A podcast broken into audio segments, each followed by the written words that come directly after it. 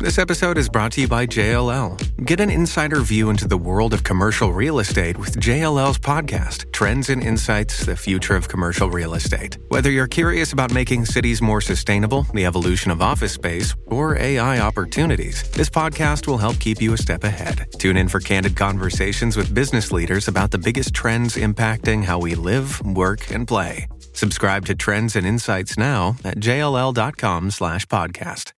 Here's a bet that I am willing to make. Right now, in your fridge, there is something with an expired date on it. So much food gets wasted every year because of expiration dates when they don't necessarily mean that the food has gone bad. It often means that food has just lost some of its freshness. So how closely do you follow those dates at your house? There's a lot of work being done to educate people about food that isn't necessarily expired. Joining us now to talk about this research is Andrea Collins, a senior specialist at the Natural Resources Defense Council in the U.S. Thank you so much for joining us. Thank you. I'm glad to be here. Now, Andrew, what are your rules for expired food? Like, how do you tell? So that's one of those things that I think is a misconception, that expired is kind of the wrong term, because most of the time our food isn't expired. And if it was going to go bad, it would probably spoil, or it would rot, or it would mold. And all of those are things that we can use our senses to find out. So if you smell it and it smells bad, it's probably not good for you to eat. If it looks like it's got some new mold, you should probably avoid it. And if it started to rot, it's not going to taste very good. But the expiration dates, so-called, are oftentimes just quality dates that manufacturers are using to help consumers understand when food will be at its peak freshness. And so your cereal might get a little bit stale after that date, but it isn't going to make you sick, and it's not a reason to toss it, especially as food prices are going up, as we heard earlier. This is one of those places where making sure that we are eating the food that we have that's good to eat is going to keep money in our pockets much better than any other kind of approach to inflation. Do you think there's people who kind of need to wrap their heads around this, though? Like, are people very strict about expiration dates? Absolutely. And it's one of the leading causes of food waste.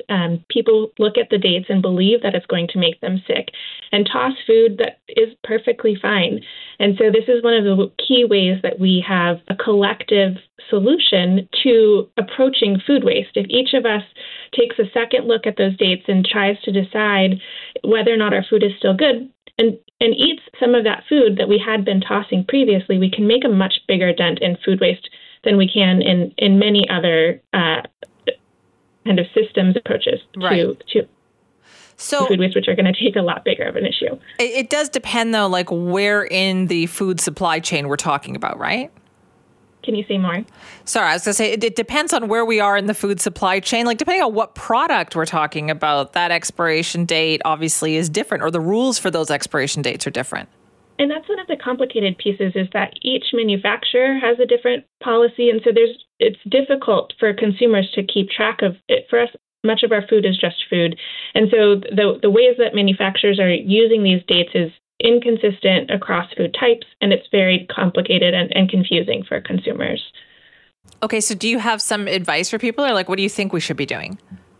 For the most part, I say take a second look at your food. Don't use the expiration date as the only reason to decide whether your food is good. Our senses have been honed for millennia, and they're a really good indicator for us to know whether food is still good to eat. Are there new rules, though, that we should put into place? You mentioned cereal. Like, is it just a common sense situation, or in some cases, do we need to have expiration dates? Expiration dates have developed over the course of time as we become more removed from our food. And so it is useful for say retailers or grocery stores to have some indicator of stock rotation, but oftentimes they can do those things in ways that are not visible to the household level. So if we need to make sure that eggs, for example, stay on the shelf for a particular amount of time, we can do those in ways that aren't as confusing as the dates are currently, because many times consumers are looking at things that might say sell by and are unsure how that then means what you should do with your own refrigerator. And so, yes, there are some parts of the food supply chain which are using those dates for ensuring that our food is on the shelf for a reasonable amount of time, but they don't mean the things that we think they mean. And so that's one of those places where taking a second look at whether this is supposed to be telling a retailer that it's been on the shelf for a certain amount of time. Oftentimes that means that there's time built into it being in your own refrigerator. And so the sell-by date especially is one that we should assume means that there's plenty of time for us to continue eating it past that date, if okay. You can determine that that's what that's actually doing. Yeah, let's specify that. So there's a difference between the wording, right? So sell-by means one thing, best before means something else. Yes. Sell-by is one of the few that we are more likely to be able to tell. Sometimes I've done a look in my own refrigerator and there's at least 18 different types of words.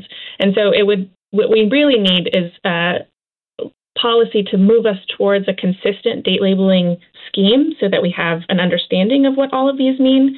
Sell-by almost always is a date that's meant for retailers or manufacturers to understand how long a product has been on their shelf, with an expectation that there's time still on our shelves after the sell-by. Best buy is one that probably means that it's a quality date. So does enjoy buy or freshest buy or peak quality buy. But because these are not standardized, it's difficult for us to tell. Right. Because I was thinking about even like meat products. They generally have, like, if you go to the butcher shop, the area of your grocery store, it'll have a sell-by mm-hmm. date on there, but that doesn't mean that it's bad right after that date.